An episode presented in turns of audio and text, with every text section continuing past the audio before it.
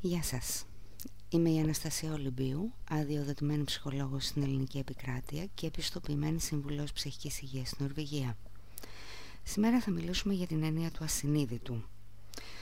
Το ασυνείδητο, σαν μια ουσιώδη διάσταση των ψυχικών φαινομένων, υπήρξε η θεμελιώδης, η μεγάλη ανακάλυψη του Φρόιντ.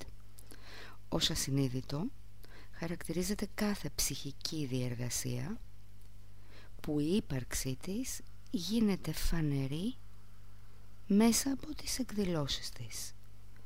Δηλαδή μέσα από τη συμπεριφορά μας. Αλλά που για αυτήν αγνοούμε τα πάντα παρόλο που εξελίσσεται μέσα μας. Κάθε διεργασία για την οποία παραδεχόμαστε ότι τώρα αυτή τη στιγμή βρίσκεται σε ενέργεια χωρίς όμως και να γνωρίζουμε την ίδια στιγμή τίποτα άλλο για αυτήν. Αυτό ορίζει ο Φρόιντ ως ασυνείδητο το 1933. Ένας τέτοιος περιγραφικός ορισμός βασίζεται στην ύπαρξη ψυχικών παραγόντων όπου ο άνθρωπος δεν μπορεί να έχει αντίληψη κατά τρόπο συνειδητό και που η ανακάλυψή τους, η ανακάλυψη αυτών των ψυχικών παραγόντων έγινε είτε με την ανάλυση των ονείρων αυτό που λέμε λανθάνουσα σημασία του ονείρου είτε με τους ελεύθερους συνειρμούς το ασυνείδητο απαρτίζει το βάθος κάθε ψυχικής ζωής που τα συνειδητά φαινόμενά της δεν είναι τίποτα άλλο παρά η εκδήλωση αυτού του ίδιου του ασυνείδητου. Εισάγοντας την έννοια του ασυνείδητου, ο Φρόιντ οικοδομεί τη λεγόμενη ψυχολογία της αβίσου ή ψυχολογία του βάθους. Τα συνειδητά φαινόμενα δεν αντιπροσωπεύουν τίποτα άλλο παρά το πιο επιφανειακό μέρος της ψυχικής ζωής.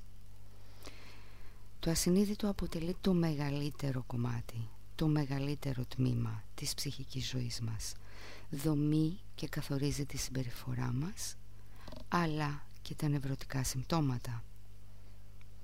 Αυτή υπήρξε η πιο σημαντική ανακάλυψη του Φρόιντ ύστερα από τις εργασίες του όσον αφορά στην ιστερία το 1895.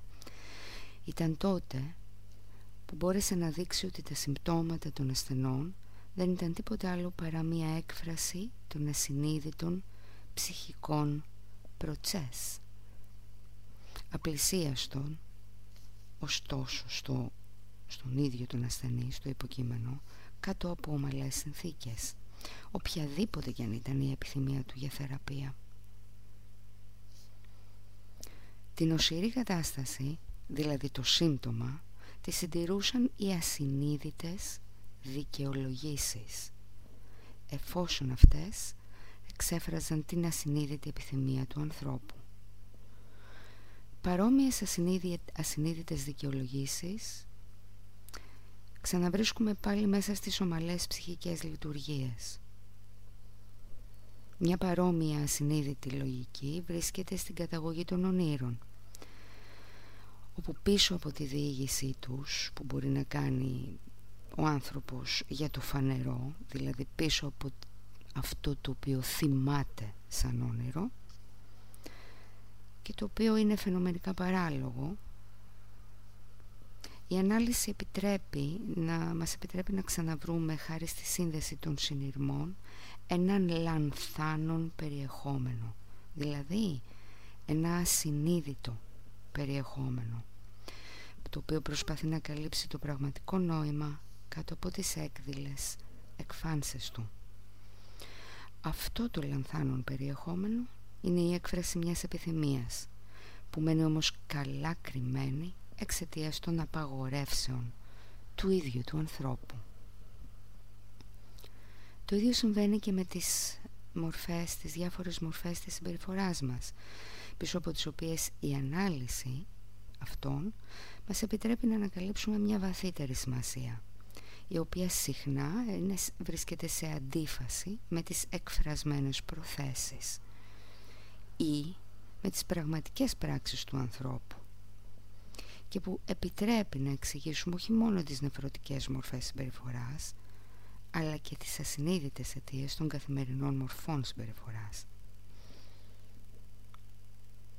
Το ασυνείδητο, εν αγνία του συνείδητου, διαφαίνεται έτσι με αυτόν τον τρόπο, έστω και μεταφιεσμένο. Το βλέπουμε, μπορούμε να το αναγνώσουμε, έστω και μεταφιεσμένο, τόσο στα όνειρα, στη λύθη, στις αποτυχημένες πράξεις μας, τα λάθη μας, όσο και στην ψυχοπαθολογία της καθημερινής ζωής, όπως άλλωστε απέδειξε ο Φρόιντ το 1901. Από δυναμικής απόψεως, συνεπώς, υπάρχουν θεμελιώδεις διαφορές ανάμεσα στις συνειδητές και ασυνείδητες παραστάσεις. Ο Φρόιντ όμως προσπάθησε να δώσει επίσης ε, κατά το πρότυπο του χώρου ένα μοντέλο του ψυχικού μηχανισμού διαιρώντας τον σε δύο συστήματα στο συνειδητό σύστημα και στο ασυνείδητο σύστημα αυτή η πρώτη τοπική εξήγηση.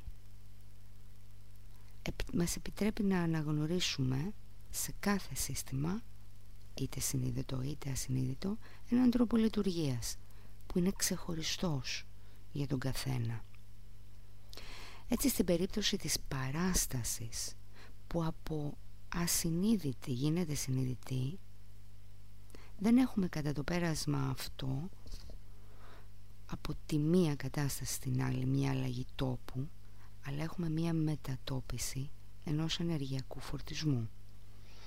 Το πέρασμα από τη μία κατάσταση στην άλλη δηλαδή από το ασυνείδητο στο συνειδητό εξαρτάται από το αν η παράσταση το συμβάν δηλαδή είναι φορτισμένη ή όχι με την ενέργεια αυτή η διάκριση αυτή σε δύο συστήματα έτσι όπως την όρισε και την έθεσε ο Φρόιντ μας επιτρέπει να καθορίσουμε καλύτερα τον ρόλο που παίζει η έννοια της απόθεσης για την οποία θα μιλήσουμε την επόμενη φορά. Σας ευχαριστώ πολύ που με ακούσατε. Καλημέρα.